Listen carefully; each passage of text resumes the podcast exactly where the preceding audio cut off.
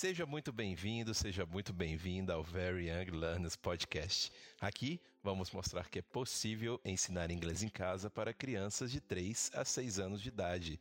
Eu sou Marcelo Fernandes. E eu sou Roberta Maldonado. Nessa série sobre os períodos sensíveis, hoje nós vamos falar sobre o período sensível da graça e cortesia.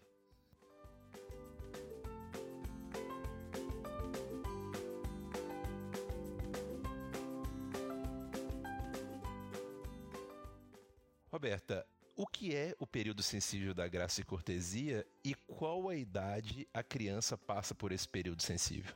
Tudo bem, Marcelo? Oi, gente. Olha, as crianças entre dois anos e meio e seis anos estão num período sensível para aprender boas maneiras e a serem corteses, tá? O desejo de ser cortês, né, e gracioso está naturalmente presente na criança.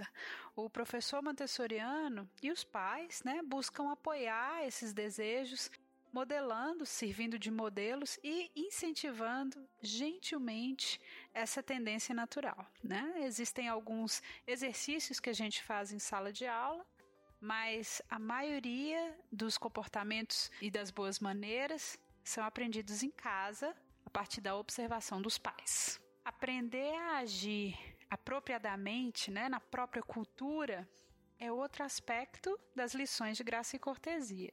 Essas lições começam assim que a criança entra no ambiente é, escolar, né, no caso da Montessori, e ao desenvolver um senso de consciência cultural, as crianças aprendem a viver com dignidade, com respeito, com polidez em relação a si mesmas e aos outros. Por que respeitar esse período é tão importante? Nessa idade, as crianças estão mais abertas para absorver novos comportamentos. Montessori introduziu exercícios né, de graça e cortesia para atender à necessidade de ordem da criança. Olha só, esses dois é, é, períodos sensíveis interligados. A criança precisa conhecer e absorver as estruturas sociais para ela se sentir mais à vontade no seu ambiente.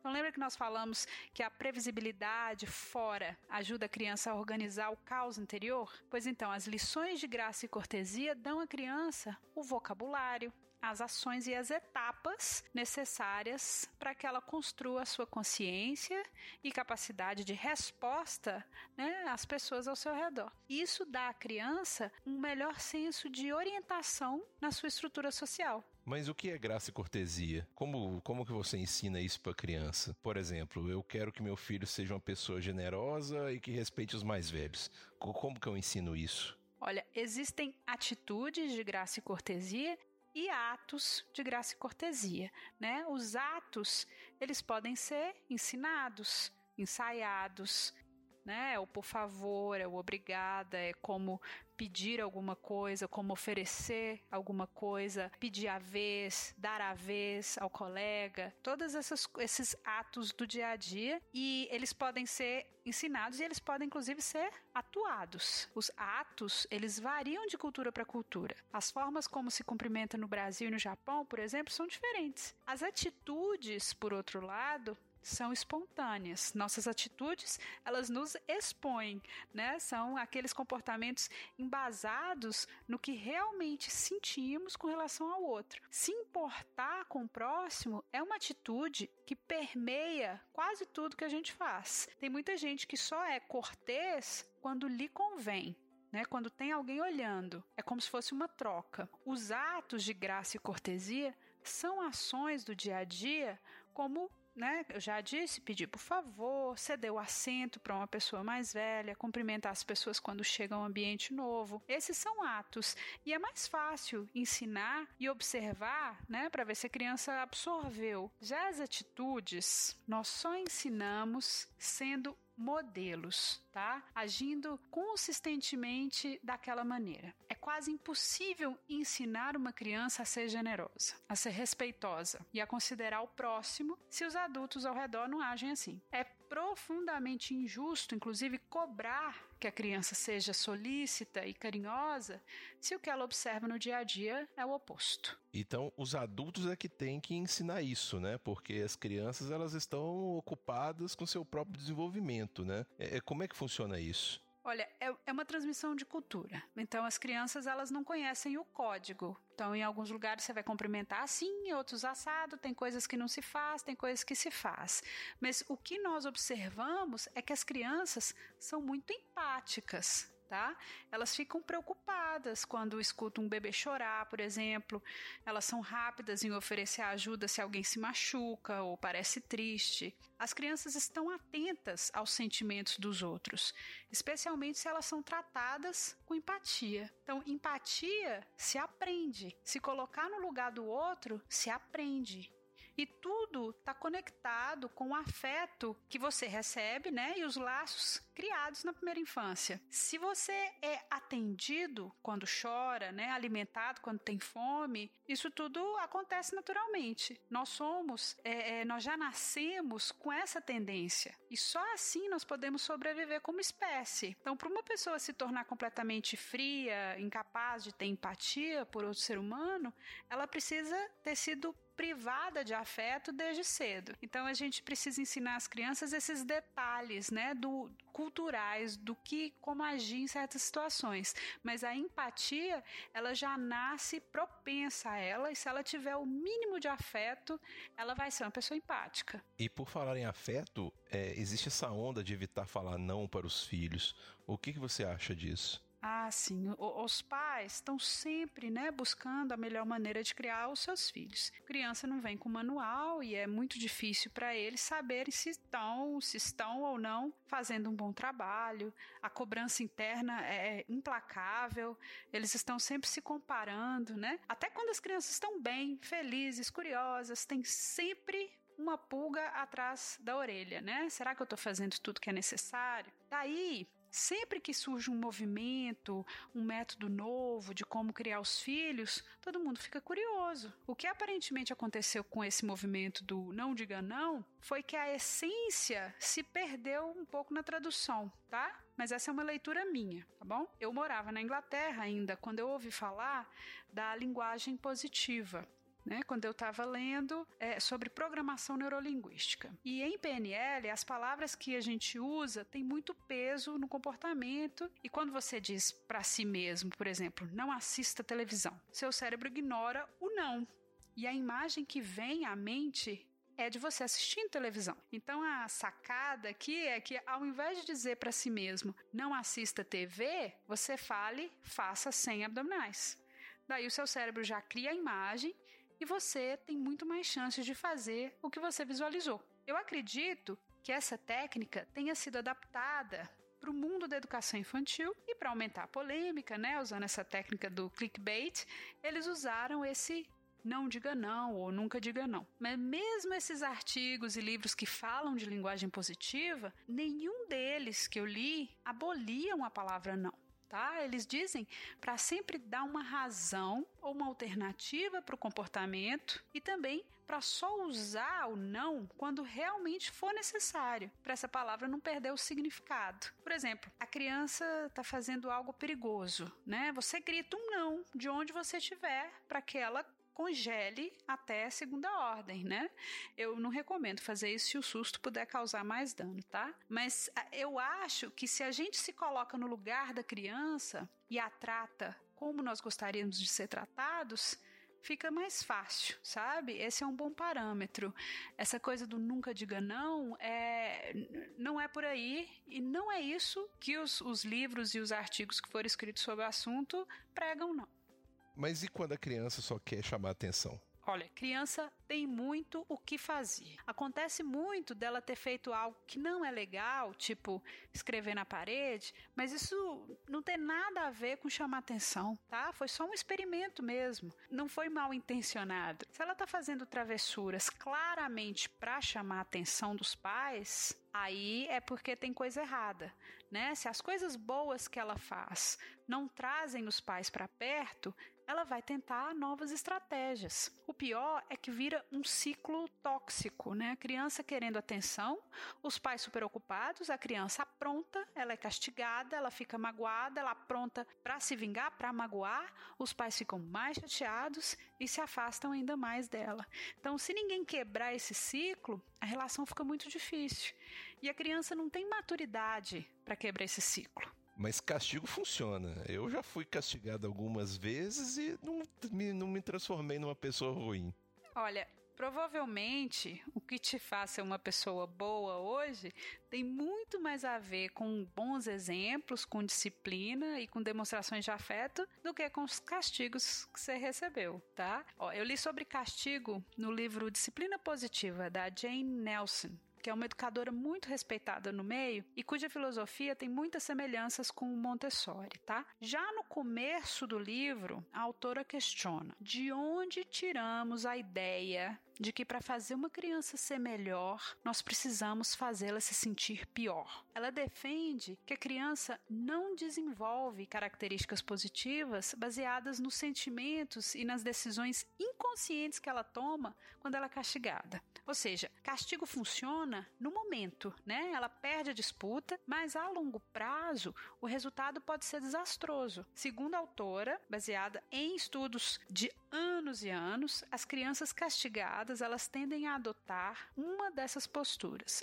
Elas se sentem injustiçadas e param de confiar nos adultos. Elas ficam vingativas e esperam oportunidade para aprontar, para se vingarem. Elas ficam rebeldes e nunca querem fazer da forma que os pais pedem desde o início. Elas começam a fazer as coisas escondidas para evitar castigo ou elas sentem um golpe na autoestima e começam a se achar pior que todo mundo né? Podem passar a querer agradar todo mundo para se sentir amadas, é, porque essa criança ela não acredita que ela mereça ser amada por ser uma má pessoa. Foi a mensagem passada com a punição. É difícil para a criança diferenciar que o que ela fez não é o que ela é, especialmente porque muitos adultos rotulam a criança no ato do castigo. E o que você sugere que os pais devam fazer diante de uma situação dessa, por exemplo? Ó, cada família é um mundo, né? E ninguém de fora tem como julgar como cada um lida com seus filhos. Mas certamente tem conhecimento, informações, tem estudos, tem experiências que podem ajudar os pais a tomar a melhor decisão. E se eu não acreditasse nisso, eu não seria educadora. O que nós que seguimos Montessori, né, comprovamos no dia a dia é que o melhor caminho na hora do conflito não é o mais fácil, nem é o mais curto. Palmada e castigo podem até mostrar quem manda ali naquele momento, mas não vão na causa do comportamento sabe? É como se você tomasse um remédio para dor nas costas, mas seguisse sentando errado, todo torto, oito horas por dia. O primeiro passo é acalmar os ânimos numa situação de conflito. Não grite, né? Fale no volume de sempre. Se precisar respirar uns cinco minutos no banheiro antes de lidar com a criança, faça isso. Fale com a criança com firmeza, mas com respeito. Não haja de cabeça quente. Prazer de falar o que vem à cabeça não vai durar nem cinco minutos. Né? Você é um gigante para a criança. Seu amor, sua aprovação são tudo para ela, mas elas são novas no ramo de relacionamentos. Elas aprendem tudo com você. Então, explique o que está errado, por que está errado, dê a chance da criança de se explicar. Eu já presenciei situações que me fizeram tipo parar e descer desse tijolinho de razão que nós adultos temos, né? A gente precisa ouvir o lado delas. Então conta pra gente uma situação dessas. Ah, eu me lembro de uma das primeiras vezes que eu tratei meu irmão como um ser pensante, né? O Bernardo é seis anos mais novo que eu. E lá em Montes Claros, tipo 40 graus na sombra, a gente morava num apartamento, né? Eu tinha uns nove anos. Nós tínhamos uma cachorrinha, era um filhote ainda, bolinha, né? E bolinha tinha sumido. Eu fiquei apavorada, naquele dia, esbravejando: cadê ela? Cadê ela? E ele, com três aninhos de idade, ficou receoso de me contar. Quando eu finalmente achei a cachorrinha dentro da geladeira, né, tremendo atrás de um pote de maionese, de cara eu vi que ele tinha que aquilo tinha sido coisa de Bernardo. Ele estava do meu lado com aquela carinha se condenando mesmo. Aí eu olhei para a carinha dele do meu lado, fiquei com dó e perguntei numa boa, Bernardo, por que, que você escondeu bolinha na geladeira? Aí ele me respondeu, eu nunca mais esqueci. Ele falou, eu não escondi, é que ela estava com muito calor. Então, na sala de aula, eu perdi as contas das situações que, para mim, de cara, estavam muito claras que a criança tinha feito travessura, que se revelaram completamente bem intencionadas. Nós precisamos dar o direito dela de se explicar. Isso, inclusive, ajuda muito com a linguagem. Eu também tenho um caso desse que minha mãe estava esticando as roupas do varal Aí eu tava com uma pazinha e ela tava com um balde. Aí não sei por que eu achei que a ideia era ajudar a pegar terra, pegar areia e botar dentro do balde. E eu comecei a ajudar minha mãe colocando areia nas roupas. Né? E ela perguntou: o que, que é isso, então? Tô, tô só, só, te ajudando, né? Então é tudo de boa vontade, né? Mas entendi. Voltando à graça e cortesia, é, eu já vi você falando sobre a diferença entre ensinar modos para as meninas e para meninos. Explica isso pra gente. Marcelo, tirando as diferenças práticas, né, de cuidados com o corpo, de como usar o banheiro, levantar a tampa e tal, eu não vejo por que meninos e meninas devam ser educados de forma diferente, tá? Ser cortês, saber ouvir, saber falar, inclusive saber pedir a palavra, né, saber como recusar algumas coisas, são habilidades que libertam as crianças. Os papéis dos homens e mulheres na casa de cada um podem ser diferentes, tá? Mas educar as crianças para que elas respeitem a todos, sem distinção de sexo, e se sintam livres para serem quem elas são, né? Independente do que é esperado dela, é muito importante para que ela se torne um adulto realizado e não passe a vida inteira tentando agradar os outros, né? E isso passa por dar os mesmos direitos e deveres aos meninos e meninas em casa. Cozinhar e cuidar da casa e dos filhos não é tarefa exclusivamente feminina. Né? Vocês podem até decidir que na sua casa será assim, mas por que não dar ao seu filho menino a habilidade de saber se virar sozinho? Né? Isso, inclusive, faz dele uma pessoa mais grata.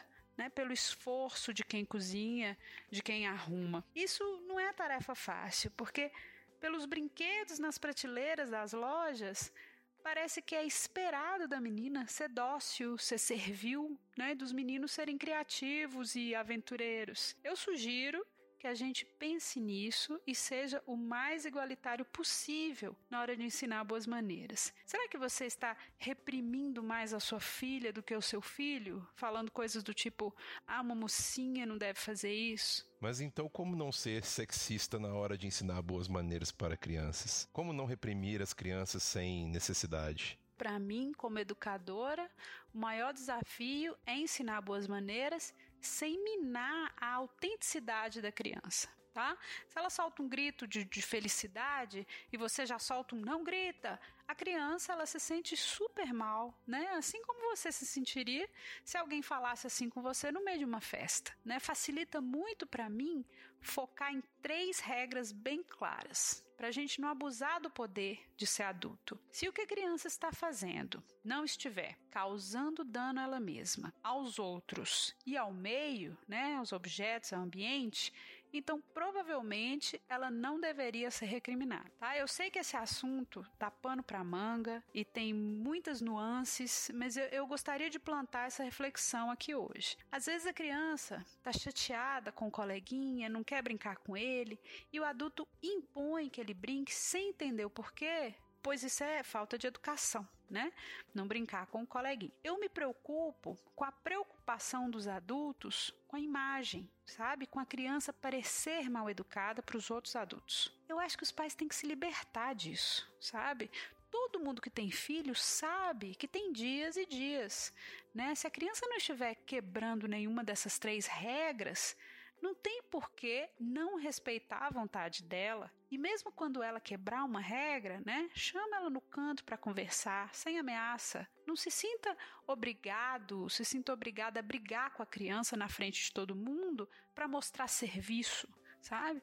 Por mais que você esteja envergonhado é, é, com o comportamento dela, o seu compromisso é com seu filho e humilhá-lo na frente das pessoas não é bom para ninguém. A forma como você fala com a criança hoje é como ela vai falar com você amanhã, né? Se você é sarcástico com a criança hoje, ela vai usar sarcasmo com você ou com o irmão mais novo, né? Muitas vezes sem nem perceber. Então, haja com respeito, não deixe a raiva ou cansaço falarem por você, porque o seu filho está absorvendo cada movimento seu. Mas então as crianças estão fadadas a serem como os pais? Tipo, naquela música que Elis Regina gravou, é, ainda somos os mesmos e vivemos como os nossos pais?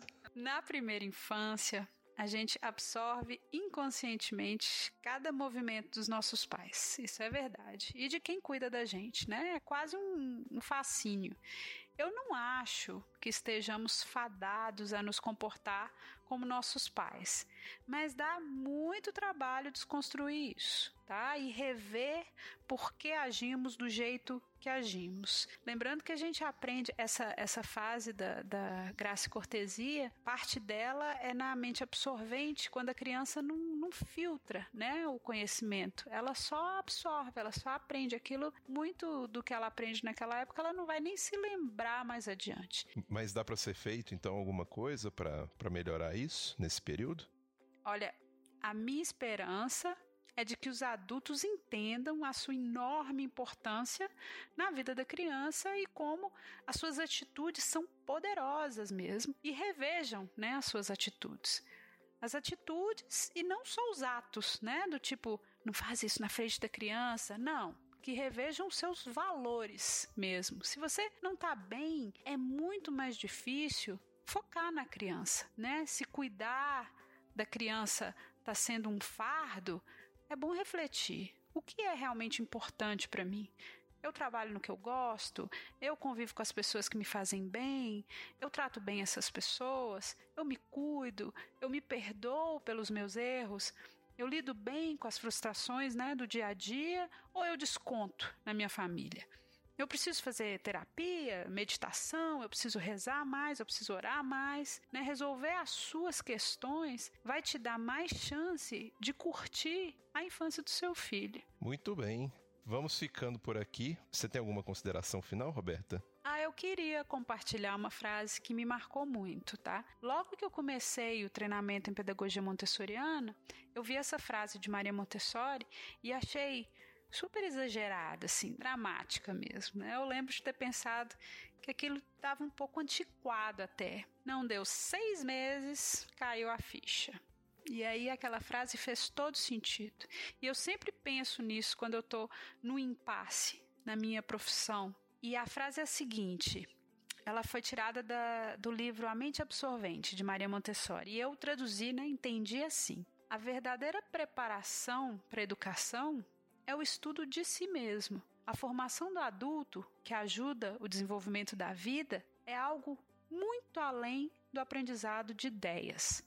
Inclui o treinamento do caráter, é uma preparação do espírito. Muito bem. Não é lindo? Muito obrigado, Roberta. Eu convido vocês a refletirem com a gente, comentar, criticar, nos seguir no Instagram e visitar também o nosso site, o veryyounglearners.com.br. Também temos o nosso canal do Telegram, que você recebe em primeira mão todo, todas as atualizações, o podcast, todos os nossos posts do blog, é, enfim, todo o nosso conteúdo. Então é só entrar no site que vocês têm todas as informações lá. Obrigado e um abraço.